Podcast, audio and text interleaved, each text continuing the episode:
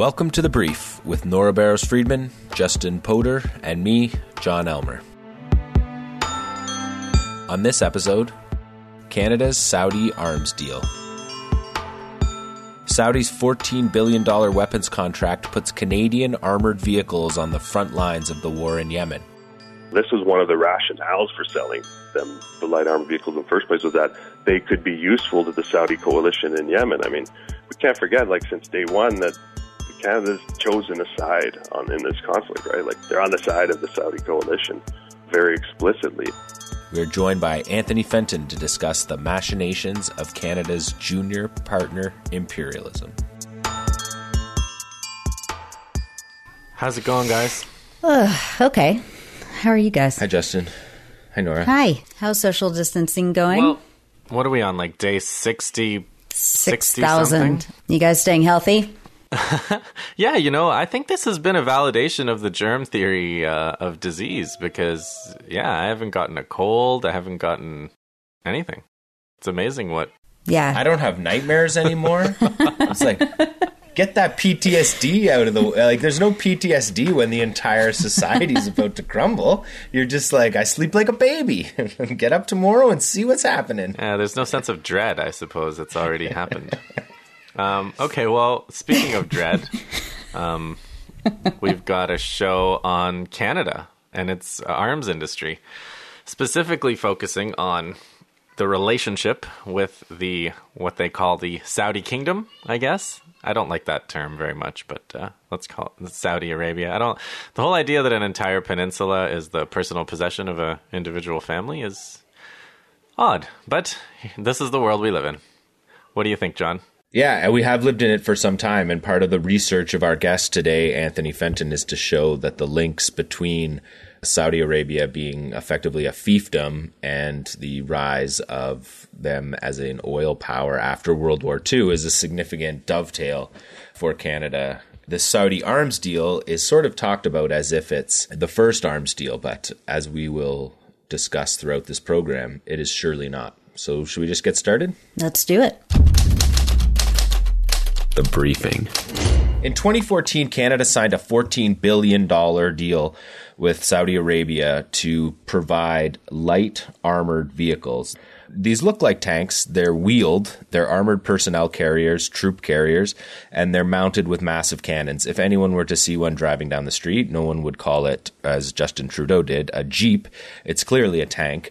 And it's an important tool for the Saudis in their desert fight particularly along their border with Yemen, which over the past five years of the war between the Saudis and the Houthis in Yemen, which has effectively turned into a civil war, at this point, the troop carriers have played a, a, leading role. Of course, it's an air war. It's defined as an air war. The troops on the ground are minimal, and the Saudis are Saudis and Americans underwriting the Saudis and the UAE are carrying out literally hundreds of thousands of sorties over Yemen and have been for five years now. But the light armored vehicles are an important part of the war in that they move troops to the front. And so we have seen in a number of videos published by Houthi guerrillas and by Houthi news organizations photographs of burning Canadian light armored vehicles in Yemen.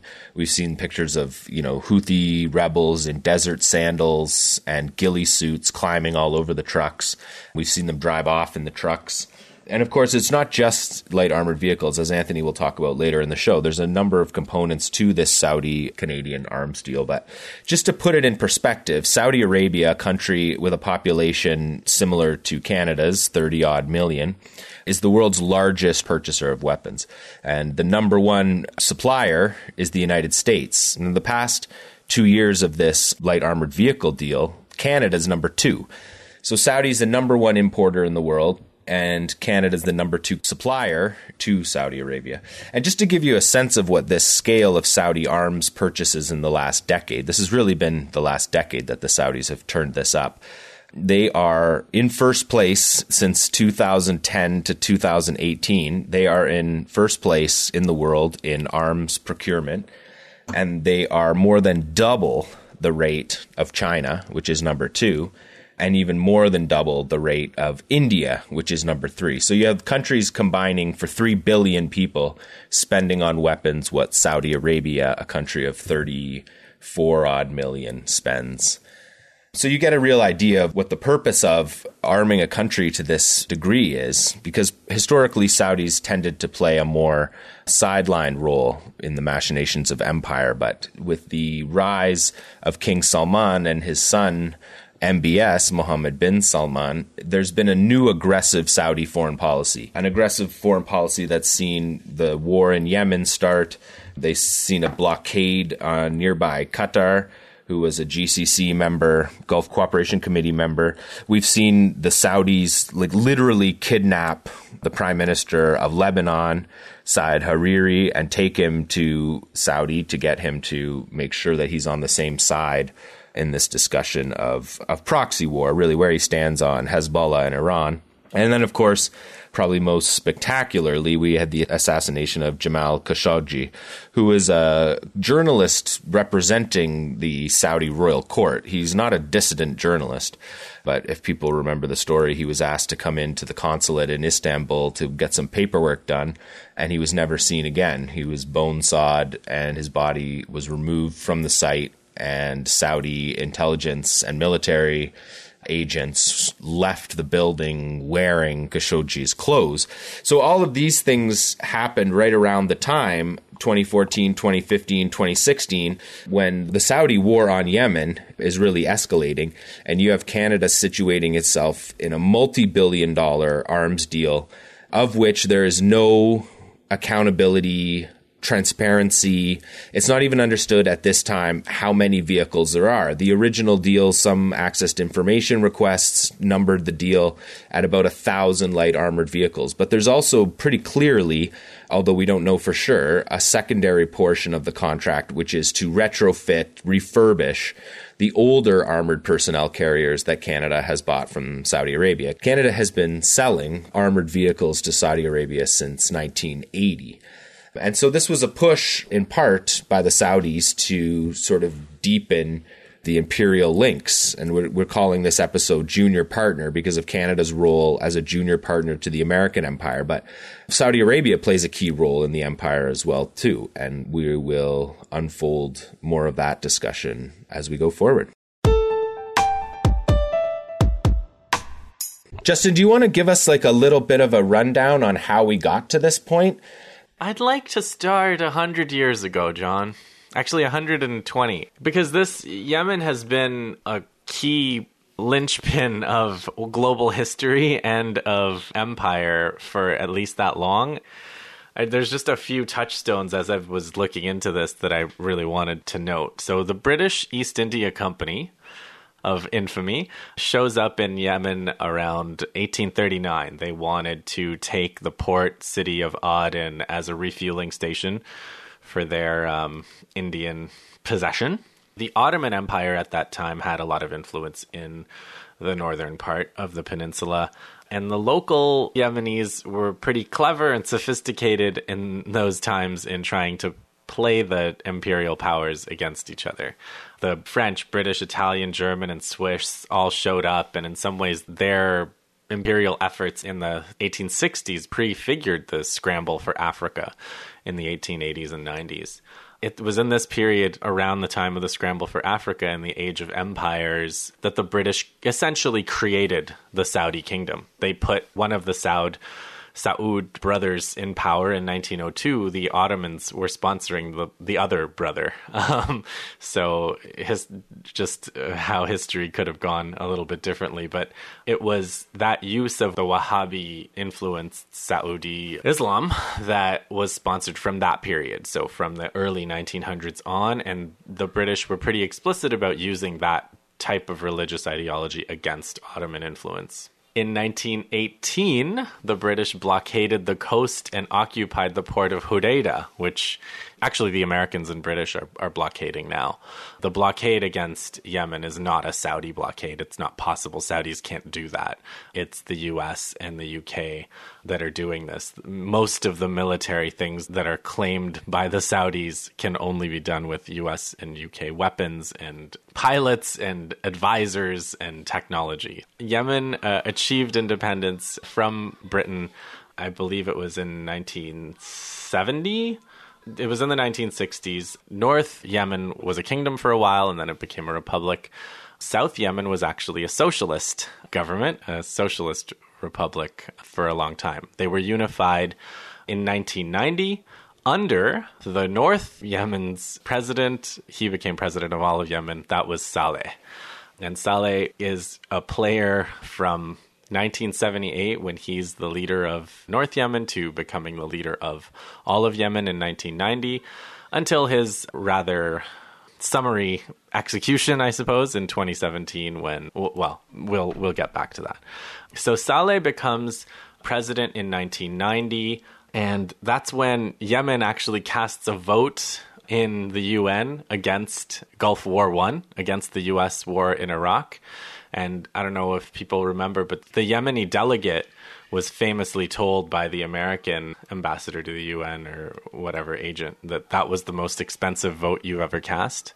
So the US proceeded to deny Yemen financial consideration at the IMF and various other kinds of punishments for that bit of defiance and foreign policy independence that they showed in 1990 from the 90s, Saleh learned a lesson from that, I guess you could say, and tried not to defy the empire too much over the next decade and a half.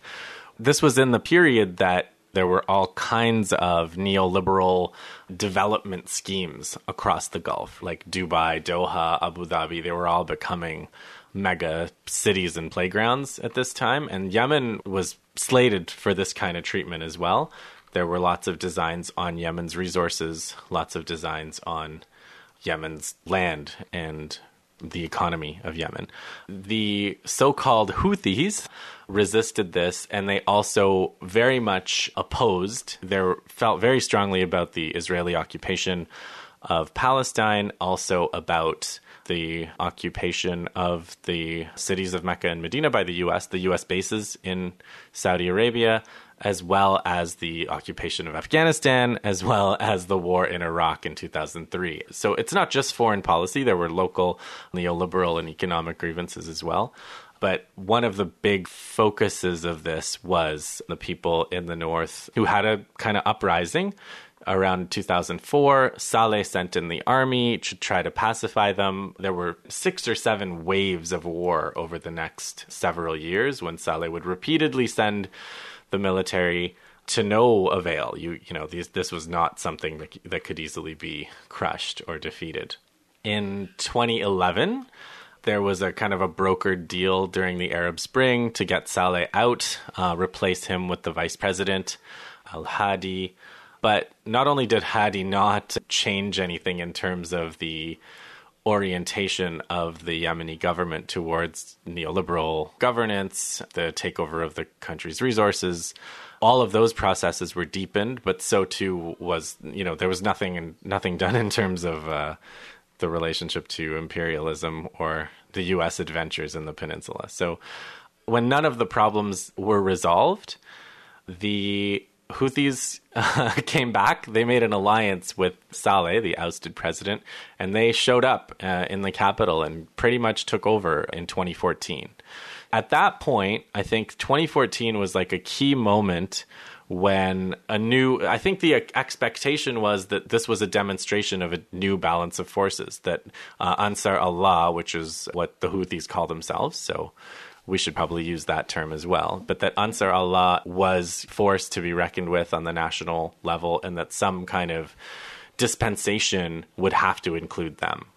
And at that point is when the Saudis escalated their role in the war, and they've just been steadily escalating the war and the atrocities against Yemenis and against all Yemenis since then. So, what started as various factions and groups with some legitimacy and some following vying for power, which is something that happens in many, many countries. It doesn't have to end up in a genocidal uh, blockade and bombing and starvation, but the Saudis have turned it into that since uh, 2015. I know we want to talk about the humanitarian impacts and as, as, well as what MBS, as he's called, has been trying to do and what he has achieved, I suppose, militarily since 2015.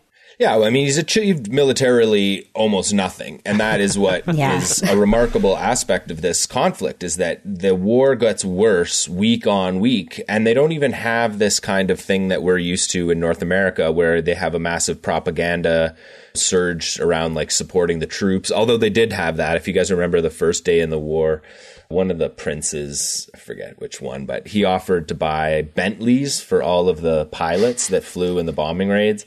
Within the next two days after the beginning of the bombing, the top commander in the Saudi armed forces said that the war was over, that they'd knocked out the Houthis' defensive capabilities. Just these kind of idiotic statements that seem to uh, launch every war. If you guys remember when the Israelis bombed Lebanon in 2006, they said they had knocked out all of Hezbollah's rockets within the first day, and then yeah. the, the war went on days longer. And that's the case here in Yemen, except the case has gone on now for five five years. And the balances of power like the the times you don't have examples of like houthi drawbacks. Like you don't have even just taking the silly risk board way of looking at international adventurist invasions. They're not rolling back area and turning it red or turning it black, or they're not like buffering no, it's, zones it's and the having. Opposite. they're it's the opposite. The Yemenis are moving literally into Saudi Arabia. Yeah. They're sacking their border points. I should say one thing about that. The areas that the Yemenis are moving into are disputed territories historically. So some of these areas, Najran, the Asir, and there's there's one other. There's three of these territories that were given to Saudi Arabia by an imperial brokered deal in 1934 and it was like supposed to be you know 20 years and we will revisit it because they knew neither side like imam yahya and, and the saudis couldn't outright take it. That sounds so familiar. ter- yeah so the yemenis are the yemenis are uh, you know in their in their view they're basically saudi occupied territories anyway.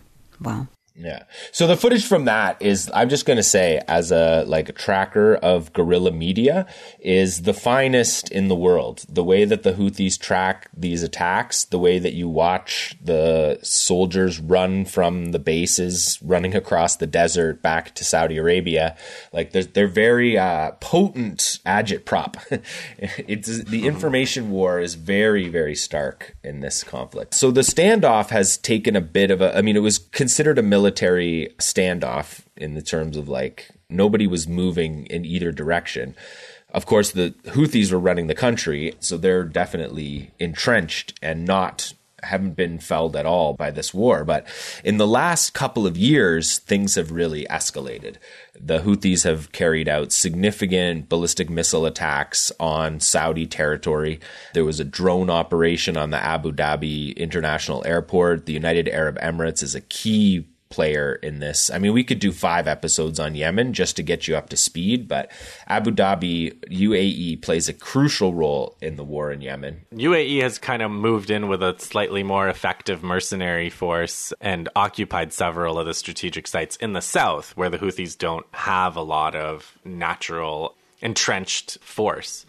So, right, and they're also yeah. negotiating. There was Houthi planes flew to Abu Dhabi in 2019, and then now there's been a, a thaw in the relations. Abu Dhabi pulled its troops; they pulled their allies, the Sudanese troops, out of it, and effectively left have left at this point the Saudis alone in their coalition.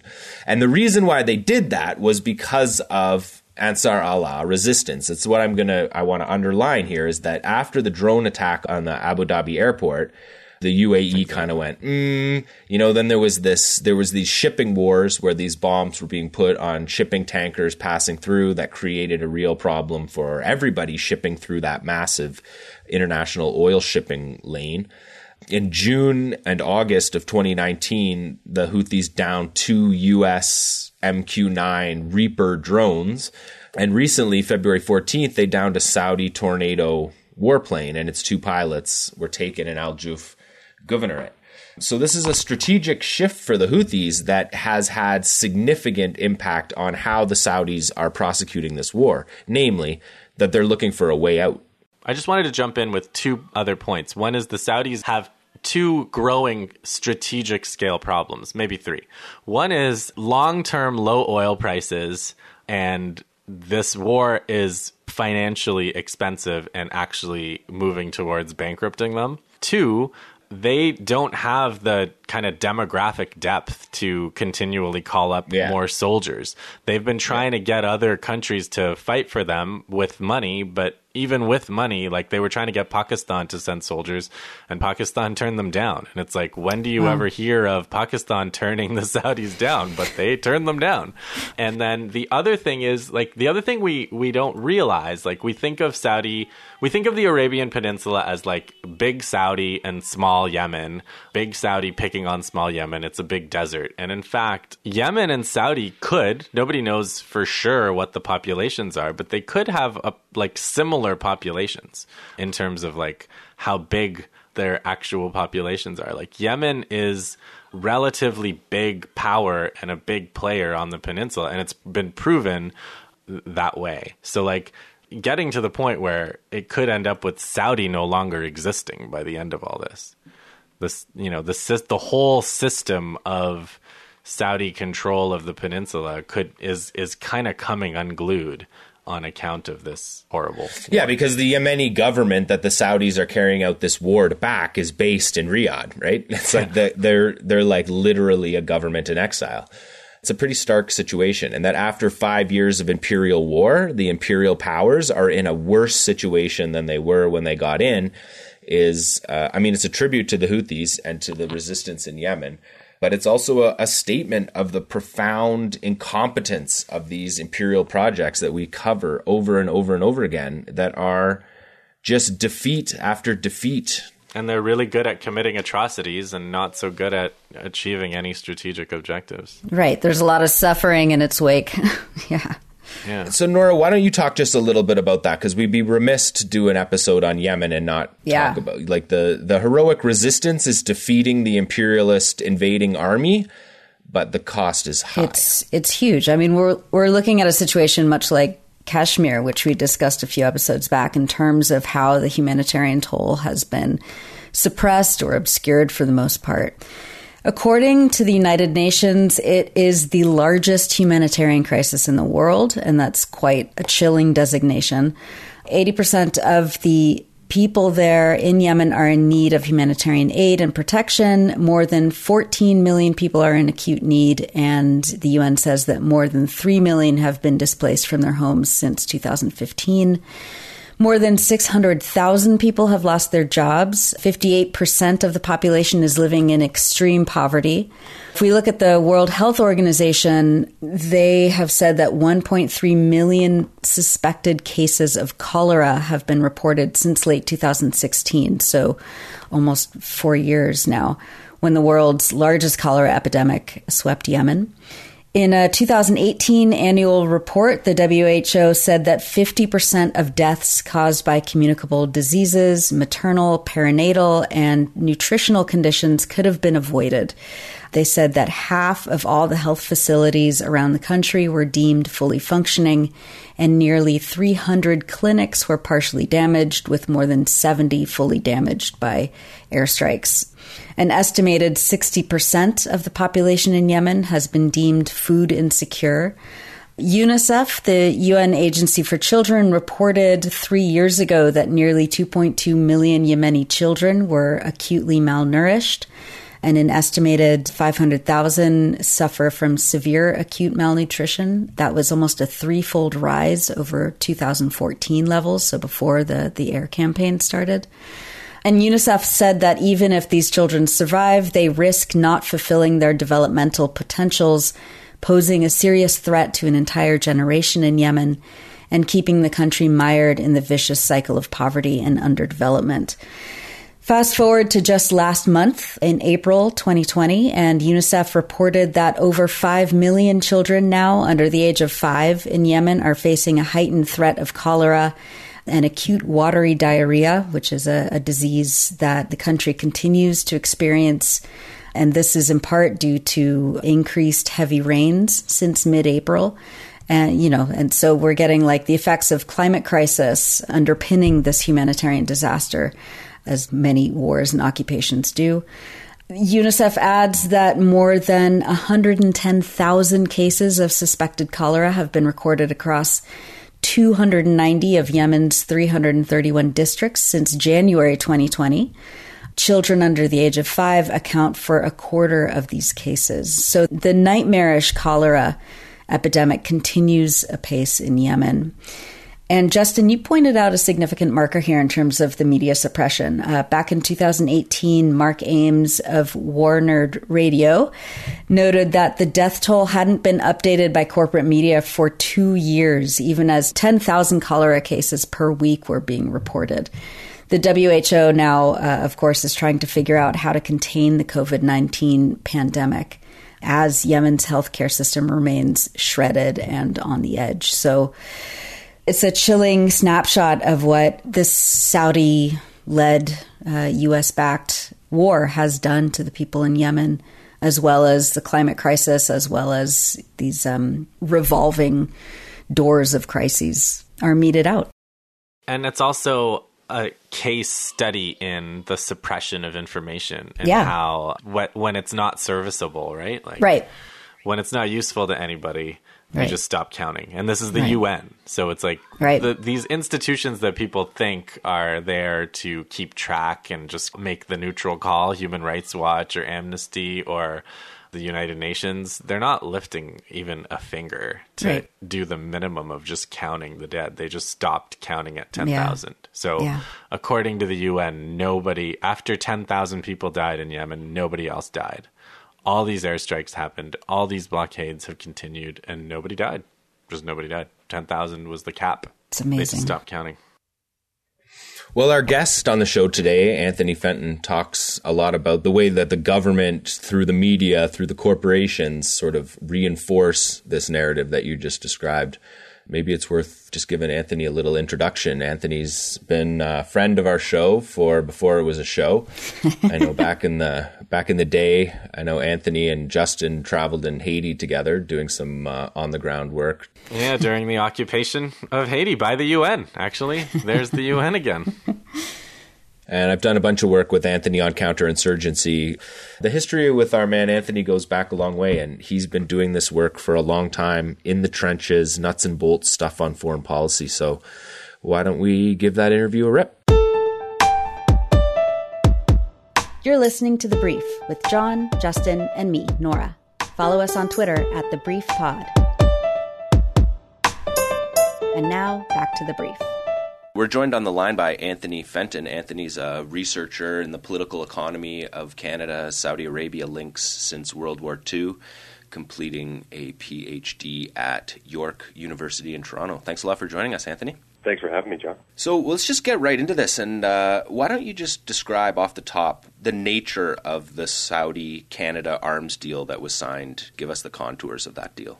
It was signed in February 2014, but really go back go back to 2012. We got some emails that show that uh, the negotiations for this latest deal begun in 2009. I think it took a number of years under the primarily under the Harper era, which is in hindsight it would probably explain why there was a frenzy of of high level visits to Saudi Arabia by people like Foreign Affairs Minister John Baird at the time, who became the first and only Canadian foreign minister to visit all of the all the countries of the Gulf Cooperation Council, including Saudi Arabia, during his tenure. But basically, it was just it's just a continuation of of a series of arms deals, deals for armored vehicles, light armored vehicles produced by General Dynamics, Land Systems, Canadian branch plant in London, Ontario. There have been several of these contracts negotiated and signed going back to the uh, earliest I've seen a uh, reference to this program. At the time, it was called the AVGP program before it was called the LAV program. Going back to the late 1970s, the first export permits were approved in the in uh, 1980, not long after Pierre Trudeau had uh, done his historic visit to Saudi Arabia. And basically, you know, this company's been churning out these you know several thousand of these armored vehicles by now, primarily for the Saudi Arabian National Guard for several decades now. And that's the deal signed in 2014 wasn't even immediately controversial at the time. You look back at the media coverage. I think it was Ricochet wrote the first critical piece at the time, Derrick O'Keefe. But there was a bit of a lag there before you finally saw a bit of an uproar. Probably around the time that Saudi Arabia led the invasion of Yemen in early 2015, right? So it was like nobody really had a problem with Saudi Arabia until that happened. Of course, that happened almost immediately immediately on the heels of the ascension of King Salman and his, of course, his now notorious son MBS Mohammed bin Salman.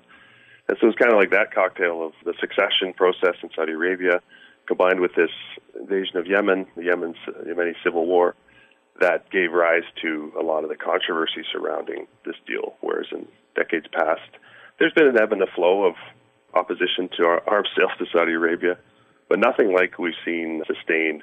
Six years since the deal was signed, but five years now, we've dubiously passed, recently passed the anniversary of the war on Yemen.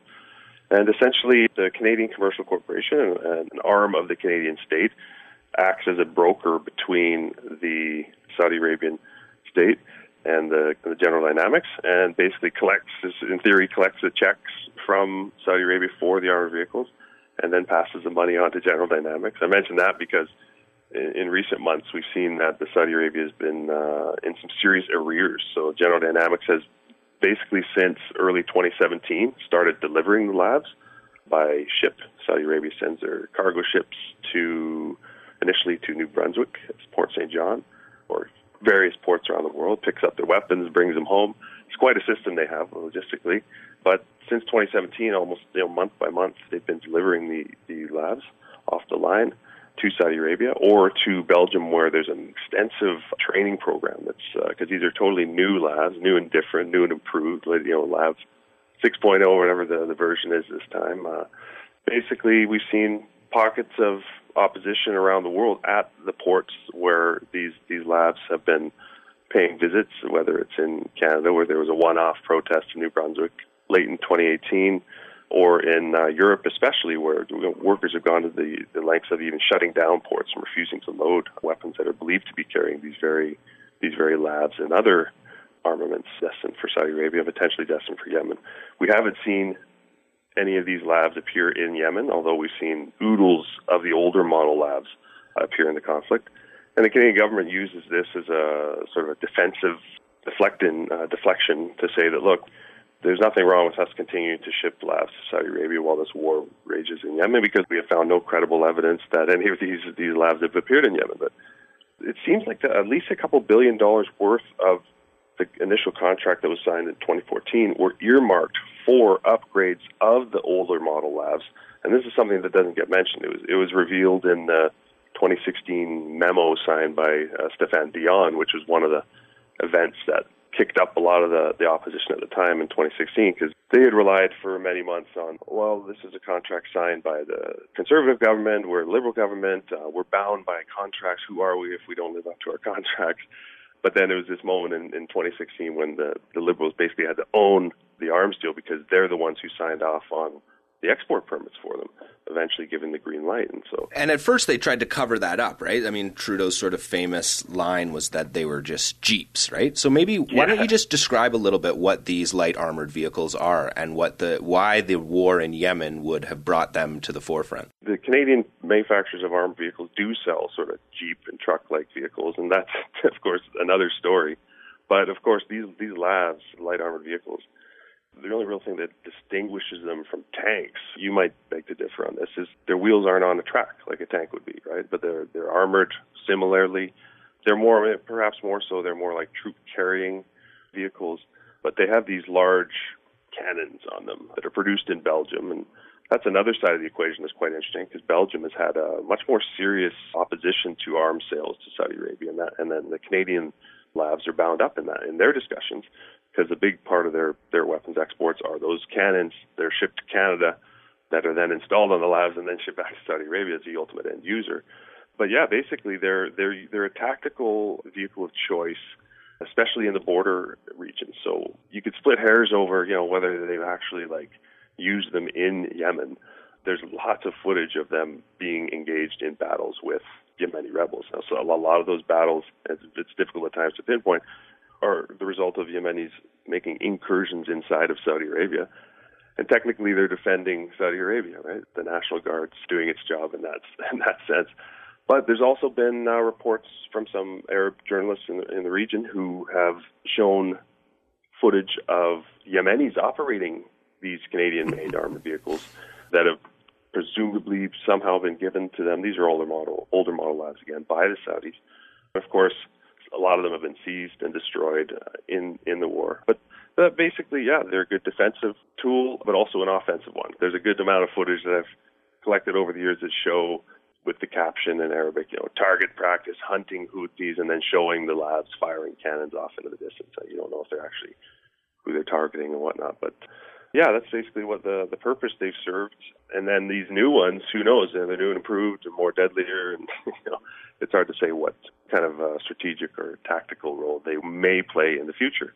So we've seen lots of footage of, relatively lots of footage of like burning armored vehicles in as you said it's not clear always whether it's which side of the border it's on but we've seen footage of burning armored vehicles are these not the canadian are these the older ones are these like are canadian weapons actually being sacked and repurposed by houthi guerrillas oh yeah i mean as far as repurposed it's it's seldom that you'll see like a Houthi rebel driving off in a Canadian made. But we did see that the other day with the Houthis driving. I believe it was an American one, right? An MRAP. Yeah, the, the MRAP. No, but there's also the Canadian company that's probably provided more armored vehicles to Saudi Arabia and their you know their proxy uh, fighters, be they Sudanese, be they Yemeni, than the Streit Group, which is you know it's owned by a Russian Canadian gentleman who basically lives in the United Arab Emirates now, and that's where his production facility is. They boast that it's the largest private armored vehicle manufacturing facility in the world. It's in one of these free trade zones in um, Ras Al Khaimah, UAE.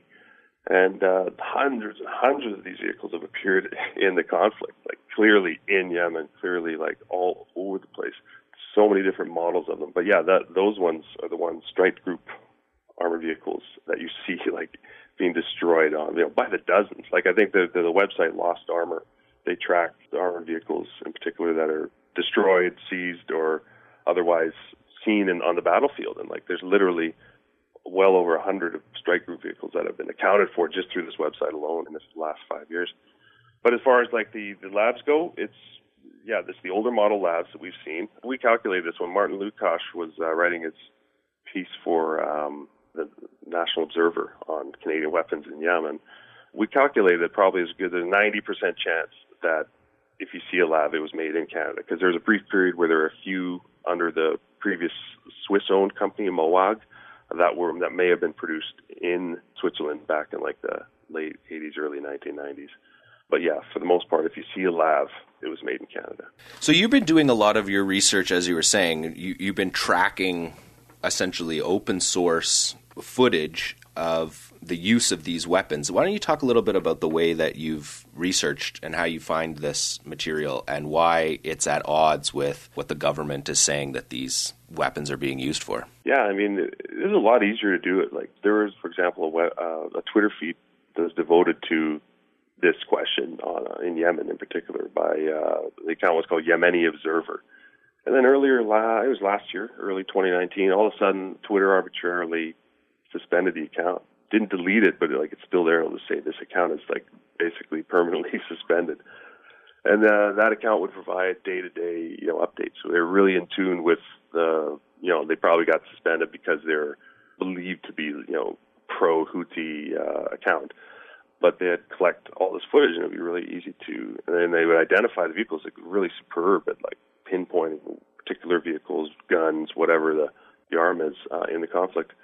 So I've had to get a little better myself at like finding the original sources, be it through you know Instagram, YouTube. They're very good. Like that's the thing with the rebel movements in the 21st century is uh, they tend to be pretty adept at uh, using these uh, GoPro cameras or just you know handheld devices with high definition cameras uh, and uploading them consistently to social media. Now, of course, there's credibility gaps you gotta you gotta account for geolocation tools that I'm not familiar with, you know, that other open source researchers with a lot, you know, more experience and funding are able to do. But I think at this point, to your latter question, clear that uh, you know when they hinge a lot of their arguments on like our inability to credibly establish that Canadian whatever weapons uh, have been have been seen inside Yemen or that they're being used to fight the war in Yemen. The memo I mentioned a few minutes ago, the 2016 memo, this was one of the rationales for selling them the light armored vehicles in the first place was that they could be useful to the Saudi coalition in Yemen. I mean, we can't forget, like since day one, that Canada's chosen a side on in this conflict, right? Like they're on the side of the Saudi coalition very explicitly. But where they've run up against the unfortunate uh, context of people being opposed to this, and so they're like, oh wait, wait, wait, we may be able to support them. We don't want to draw attention too much attention to that. Basically, their yardstick is unless you can prove to us that a light armored vehicle or a Canadian sniper rifle or whatever has been used to target a civilian, then you know just try again. Like, don't, don't talk to us unless you can you can demonstrate that without a shadow of a doubt. And like, so it's it's pretty funny. I mean, we saw that in particular with these other Canadian armored vehicles that appeared in the eastern province in this operation in the summer of 2017 when they were like repressing uh, right domestic dissent right like that was the part yeah. that they, they made this whole justification like oh we can't use it in Yemen and then the next thing you know it's like putting down an indigenous you know whatever social movement in the south yeah and then like so they did this whole investigation they they temporarily suspended the export permits of the company but then they came to this conclusion, right? We have no proof after we've spoken at length with our Saudi counterparts and you know our other friends in Saudi Arabia.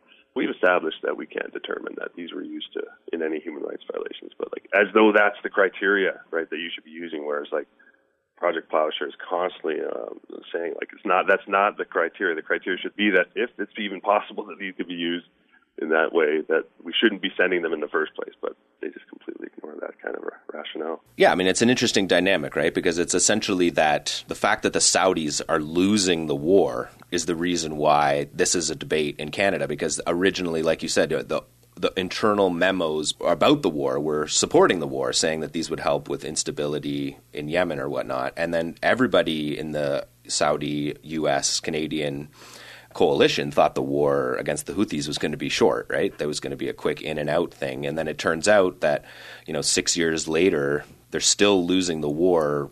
I mean, they're losing it much more dramatically today than they were even a year ago or two years ago.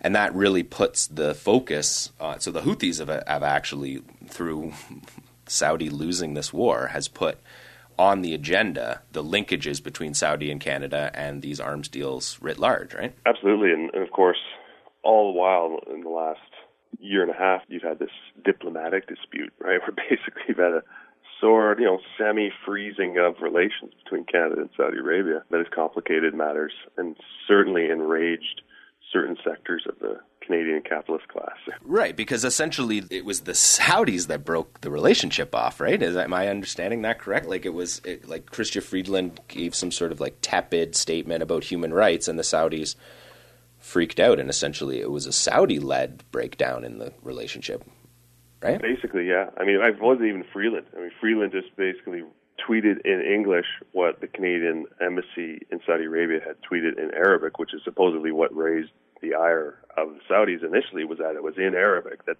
they dare demand that they release these particular human, you know, uh, Raif Badawi's sister and others uh, who were in prison. And then it was when you know Chrystia Freeland couldn't stand down and go, okay, we'll delete the tweet. Sorry, I didn't, I didn't mean to do that. Like she had to, she had to stand her ground, and yet at the same time, she wished she could back down. yes, yeah, and you know that's clear and clear enough, I think, and access to information documents I've gotten since then that show that, like, at every opportunity, Canadian officials, high level, mid level functionaries, whoever has the opportunity, is trying to just plead, basically plead with Saudi officials to be like, just, just, we just want to normalize relationships. Can we just get past this? But really, I think the main indicator is like, it's not whether oil continues to be shipped to Canada from Saudi Arabia or weapons continue to be shipped to, uh, to Saudi Arabia from Canada. It's whether wheat continues to shift because you know every you see the press releases for Saudi Arabian uh, wheat purchases, and it's always like you still see them in brackets, excluding Canada. Right? They've excluded Canada from the wheat purchases, which is a big hit for the Canadian uh, farmers. At the same time, Saudi Arabia owns what the, the organization formerly known as the Canadian Wheat Board, right? I mean, they didn't divest. There was there's one of these like is a selective, basically a selective freezing of uh, of the relationship. So they kept the wheat board, kept the weapons flows. They've signed new contracts with a whole list of various Canadian companies, like uh, when it's served or suited their purposes, right? And uh, but they rankled uh, a number of longer lasting relationships here and there as well along the way. But yeah, it's a real selective. Uh, and then with the with the G20 being hosted by Saudi Arabia this year, like, and then of course you had this recent getting back to the light armored vehicle uh, sale, this recent renegotiation that went on under the radar, led by Finance Minister Bill Morneau. He went to Saudi Arabia. He was the first Canadian official to go there since the diplomatic dispute for a G20 meeting late last year. I assume that that's when they would have hammered out the details of of whatever this renegotiation is. The funny thing was a few weeks ago when the when the press release came out by Jean Francois Champagne was, oh, we've got this new, more transparently renegotiated contract. Unfortunately, we can't tell you anything about it, but we trust us. Yeah, it's, it's good. way more it's better. yeah. So anyway, and and he said he was going to release the report, the new you know report on uh, the review of arms sales that coincided with this, where wherein they declared that we now are prepared to start resuming the issuance of new export permits for weapons as of now. Sort of bearing the lead, right? Look, we got this new contract for the LAVs. It's new, more transparent, even though we can't tell you about it. Oh, and by the way, we're going to start shipping in other weapons to Saudi Arabia again. But that might be an indication of an overall thawing. But like I said, it's not until we see the students coming back and the wheat sales flowing that we'll know that uh, they've truly normalized uh, relations again. The review has passed and there's the sales have resumed and there's been a billion and a half dollars defense news story just the other day right? A billion and a half dollars has moved since the renegotiation or whatever it was the well david pugliese's he, i don't know man his reporting's been really really questionable on this for a while so and i certainly don't want to pin the headline writing on him though. But yeah there was 500 million payment made by saudi arabia before the renegotiation and then apparently since the renegotiation which happened at the end of march there's been another $500 million payment by the Saudis to the Canadian Commercial Corporation. So to basically uh, eat into those, I think it was almost $3 billion worth of arrears. So basically they delivered $3 billion worth of these LAVs without receiving any payment, but now they've they've paid a billion or a billion and a half in total in the last several months. So speaking of the journalists, then one of the things that you've done with your research is to um, to attempt to feed the media um, these kind of nuggets of research that you're doing um, with the hopes of presumably influencing the national discussion on these arms deals. Maybe just talk a little bit about the success or failure of that uh, sort of side project. Yeah, it's been a lot more failure than success. I mean, it's been an exercise, and it's very, very, very eye opening, right? Just to see a bit of a rapport relationship, if you will, like dialogue, whatever, with a number of different reporters who are covering the beat, right? I mean, for for the longest time, it was literally like a reporter named Stephen Chase at the Globe and Mail, right? Then the diplomatic dispute happened, and all of a sudden, everybody, for a brief period there, everybody's reporting on Canada and Saudi Arabia. But as far as like the arms deal goes, a very select few, like Murray Brewster and Chase and a couple others here and there, but nobody, I mean, literally nobody, even Chase or Brewster are, are really literally doing like any solid investigative work. So tell us a bit like what do they when you send them a nugget like here's a burning lav in on the border like what is their response like are they up against editorial pressure or what what do you sense from your from your report? There's an editorial pressure I'm sure generally like overarching. I don't know if I can, I can point to any particular example. Let's take the example of summer of 2017 which is probably like the closest you could say would come to have fed information that then helped, you know, at least, like you say, like initiate some sort of dialogue in the media. So, like, because I, I identified these Ontario-made Terradyne armored vehicles. In fact, I had worked closely with Steve Chase on a previous article in 2016 when we first, uh, Jeremy Binnie, I believe it was, of uh, Jane's Defense, had identified a Terradyne vehicle in Yemen that was disabled by the Houthis and we're like, oh wow. And uh, so I started digging into it and realizing, oh, this is Ontario. This is formerly owned by Magna International. This is a big. This is, this is interesting. There's got to be more to this. And then you discover that dozens of these vehicles had been sold to the Saudi Arabian Ministry of Interior. And then here we are, fast forwarding to 2017, and they're they're appearing in this in Awamia province in this this major operation to cleanse the neighborhood. So I sent Chase some of the photos that were cropping up on social media, and then he's like, "Okay, can you put together a package? Like, just can you send me like the six best footages you have, or whatever." Six best flaming then, uh, LAVs. Yeah, yeah.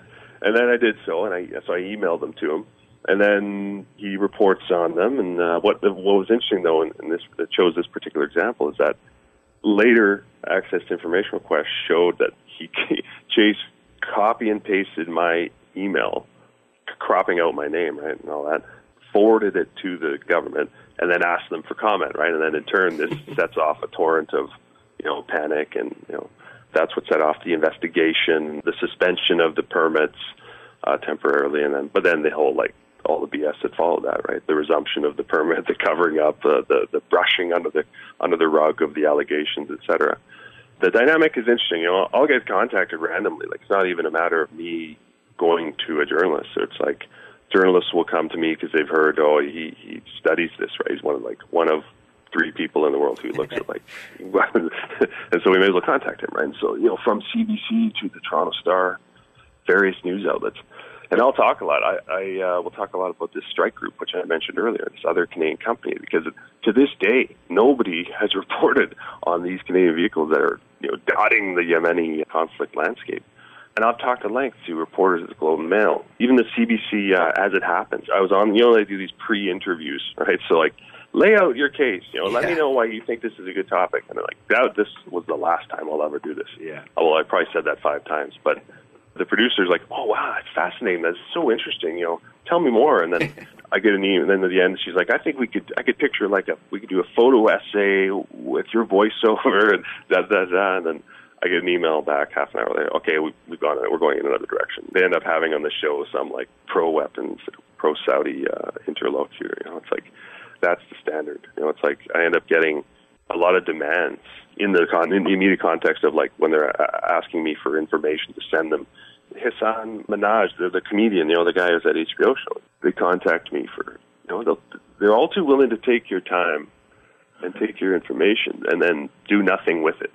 And that's uh, that's probably the most frustrating thing about it. But there have been examples where you know small victories here and there, but it's uh, it's more or less a thankless task. It's funny you you mentioned that Minhaj show because uh, Trudeau had a hard time on that episode, if, if, I remember correctly. Isn't that the one that he? Uh, they they did go in on him pretty good on the Saudi arms deal on that show. Yes, he, they had him squirming for they sure. They just they just couldn't drill down that extra layer, and yeah. it's just too bad. But tell us a little bit about the access to information because the other pillar of the open source, you do the open source work, but then you do sort of the like real nuts and bolts filing of access to information, you know, what Americans would know as freedom of information, access to information in Canada. Talk a little bit about that part of your research and, and how fruitful or frustrating that is. Yeah, in terms of orders of magnitude, the frustration of dealing with journalists only pales in comparison to the frustration of dealing with access to information requests. But of course, journalists themselves deal with that also.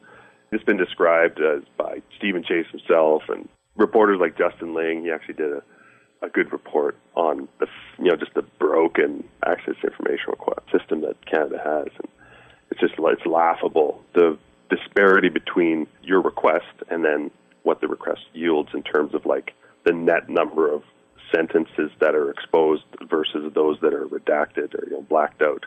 So you're getting uh, pages back from them that are basically black. Yeah, like. yeah, not even. It'll, you'll you'll get blocks of pages that are just like pages 38 to 93 are exempted for uh, uh, via Section 21 dash A, you know, of the Access Information Act. Uh, but at the same time, I continue to do it. Like I've you know set up a system years ago where it's just like whenever I come across an inter a high level interaction, and you got to look for them, right? There's not always a press release. Probably like at least half of the time, your source for finding out about a high level Canadian interaction in Saudi Arabia or the Emirates, Kuwait, is via the Arabic media. So like the local reporting of this this official that's come to visit the the emir or the sheikh. So I file access to information requests because like the media's not reporting on it, the Canadian government's not issuing a press release on it. This is your, literally your only way sometimes to get any information on on these kind of visits, and it's through those sorts of requests you do actually get you yield a lot of information. I mean, my whole research project for almost 20 years now has been like, I want to learn more about how the Canadian state functions. Like, how does it go about its foreign policy, like for real, like on like if you know taking into account the bureaucratic apparatus and everything that entails. And access to information requests are a way to get insight into that process that you can't otherwise get usually. So it is a frustrating process. It's a long, painstaking process. You got to have your your expectations level super low because, and your patience level is really high because, like, I mean, I'm going on years without getting some of these requests. I mean, they'll they'll just arbitrarily impose delays on access information requests that like just hoping it goes away. To, yeah, may I guess. Is that what's going on? Is that what you're saying? Like, what's underpinning this? You're saying that the government is looking at your requests, vetting it, and being like, "No, you're not getting that," even though the legislation indicates that they're supposed to. I guess. I mean, they're not just doing it to me; they're doing it to everybody. To everybody. You know? Um, but the other thing is, yeah, yeah. Like I did hear from a journalistic source in Ottawa that, like, they heard from a good authority that when this LAV deal erupted controversially, what they did was they assigned like a single person to vet every single Saudi related access information request, right? So that just like puts uh, delays on the process and it, and it underscores the process, right? Basically, like you get your, your redaction marker, right? And you're just, you're just going to end up redacting that much more because you think everything's sensitive. It's all sensitive commercial confidential information, and that's the term, the catchphrase they use to to redact a whole lot of this. Is right, we can. It's you know, it's corporate secrecy or whatever. Because so, for example, I'll, I'll get like, okay, John Baird goes to Oman, and I'll get the, the try and get the briefing documents, and like what really brought the distinction between like what you see in an ATI request and what's behind those redactions was through getting access to the archival records right? And being able to see the briefing documents without any redactions for whatever, a 30 year period or 25 year period of any meaning, right? Like the, when Canadian high level visits started in the, the mid 1970s up till the, the archival documents cut off in the mid 1990s, right? It's, it's amazing what's in those documents. And so in, in a certain sense, you can understand why in the, in real time they would redact so much information because if and only if you had reportage that actually was doing like gritty, hard hitting investigative work. And they were able to get unredacted briefing documents. I mean, you could see the the scandals that could emerge because you can see from the old documents that they aren't redacting how it works. You can see the like yeah. Had that information been reported at the time, it could have been quite you know quite controversial or quite eye opening, or just like just provides insight into the machinations, how the states operate, how the corporations operate when you see what's in those documents without without the uh, redactions. I mean, it's kind of like my my access to those archives. It was like WikiLeaks, right? It's like you know, it's like yeah. just seeing, even though it's, I mean, it doesn't have the political impact. It couldn't possibly, but for my purposes, it was fascinating and. Uh, to see these and to incorporate these into the, the dissertation, it's uh, it'll be interesting. Like juxtaposition even within the dissertation because like for the era covering the 1950s to the mid 1990s, it's all archivally based, uh, and then from the period of the late 90s to current, it's all like just open source access to information requests, and there there'll be a obvious disparity in terms of the details, but at the same time. Uh,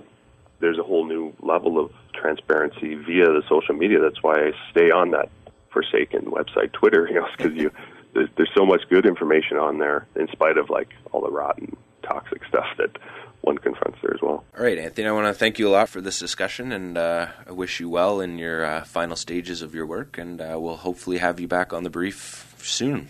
Thanks. Best of luck to the brief, and um, honored to have been one of your earlier guests. Anthony Fenton, friend of the show. Thanks for having us.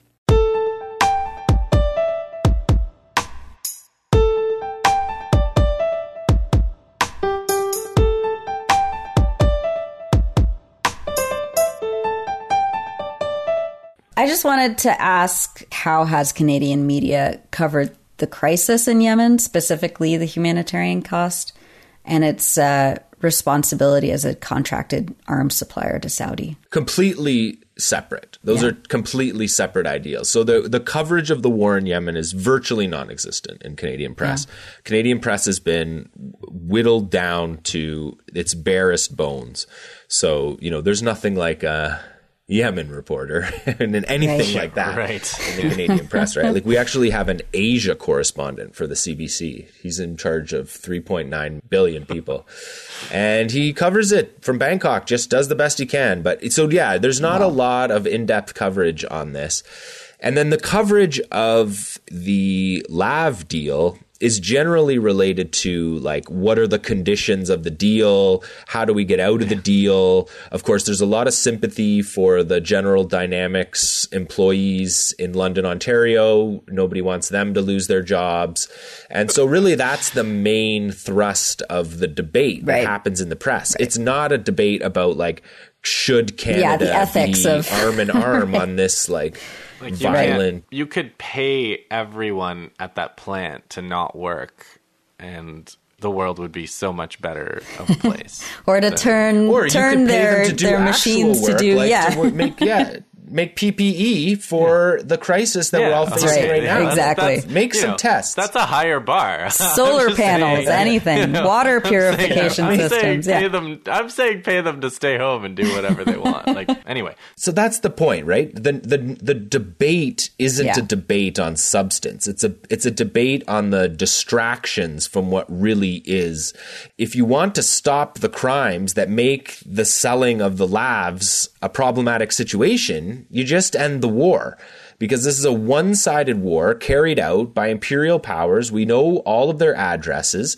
you know, we have all of the we, we have all the people in charge that need to be discussed. If you want to end the war, you end the war by demanding that Saudi stop bombing, that the U.S. stop underwriting, that Canada, as a junior partner, stops feeding them their most important armored vehicles that they're using to lose this war. Yeah. Yeah. Don't get sucked into a thing about, oh, you know, the Saudis will never accept uh, someone other than Al Hadi and they need to have influence in the north and they don't want to. And so, you know, and the UAE wants to maintain strategic control. No, no, none of that. I mean, uh, you know, all of those concerns have all, already been upended thanks to Ansar Allah's military victories. So it's not about what kind of settlement will be acceptable to all of these genocidal powers that have been destroying and starving this country. It's about genocidal powers who incidentally need a peace deal, right? This yeah, is the classic right, thing. Right. they need a peace deal or else this war's getting worse. Yeah, yeah. Or else their whole system could be unraveled. And as you said, and that is is tied intricately to the to the feasibility of the Saudi fiefdom as a nation state in its entirety. Yeah. Which was created in 1902 and is probably being uncreated as we speak. There's two other points that I wanted to make about Anthony's uh, intervention. One was just like the long suffering nature of Anthony Fenton and his uh, lonely work uh, filing endless freedom of information requests. Then, with with little trying, to no reward then, yeah. and then trying to and then trying to get the Canadian media who's publishing endless boring banal meaningless stories interested in this dynamite that he continuously yeah. unearths and just getting yeah. them and, and giving them their stories for complete free and then having them go, ah, we're, we're, we're, we're going to go in another direction. because what a story, right? We actually like we don't even have the degrees of separation. Yeah. Usually we have like oh Canada supports diplomatically this kind of No, you have like Canadian drivers flying to Belgium to teach Saudis how to drive tanks into the war in Yemen. It's a very, very good story that Anthony is repeatedly providing to the Canadian media to very little avail. We, I will say, when we are joking about just how grim the landscape is, he does mark he does. several pretty significant victories. He the rev- he, the full review that whatever that means that the government underwent, they underwent basically specifically because of Anthony. All right, guys. I wow. guess that's the show. Great show. There's a lot more to do on Yemen, and there will yeah. be more on Yemen on our show coming up. It is, I mean, worth pointing out, I think, here at the end of this show that the process of getting guests for an episode on Yemen is not insignificant. We had a number of guests, uh, guests who you would think would have academic insulation, a, a protection of some kind, essentially be told that after agreeing to the interview, being told that you know maybe you want to double, maybe you want to think that through, and then, you know while you're locked with your family in quarantine, which is again like Yeah. mm, the stakes are high. We're, you know, sometimes we joke around about some of the machinations of Canadian policy, but the situation is not a joke. It's a dark. Saudi dark is keeping an eye on them. Okay, guys, good show. Coming up next, Justin, are we going to go to Brazil? Yeah, we're going to have to go to Brazil as part of our fascism study here. You know, we did Indian fascism, and Brazil is the front line of fascism right now. So, yeah, we're going to go there. We're going to have a great guest, and we'll present our findings. Stay tuned. Bye, guys.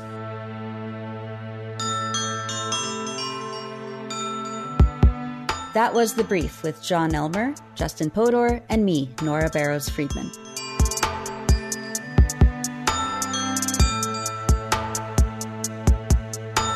The Brief is co produced by Pierre Loisel, Jon Elmer, Justin Podur, and me, Nora Barrows Friedman. Follow us on Twitter at The Brief Pod.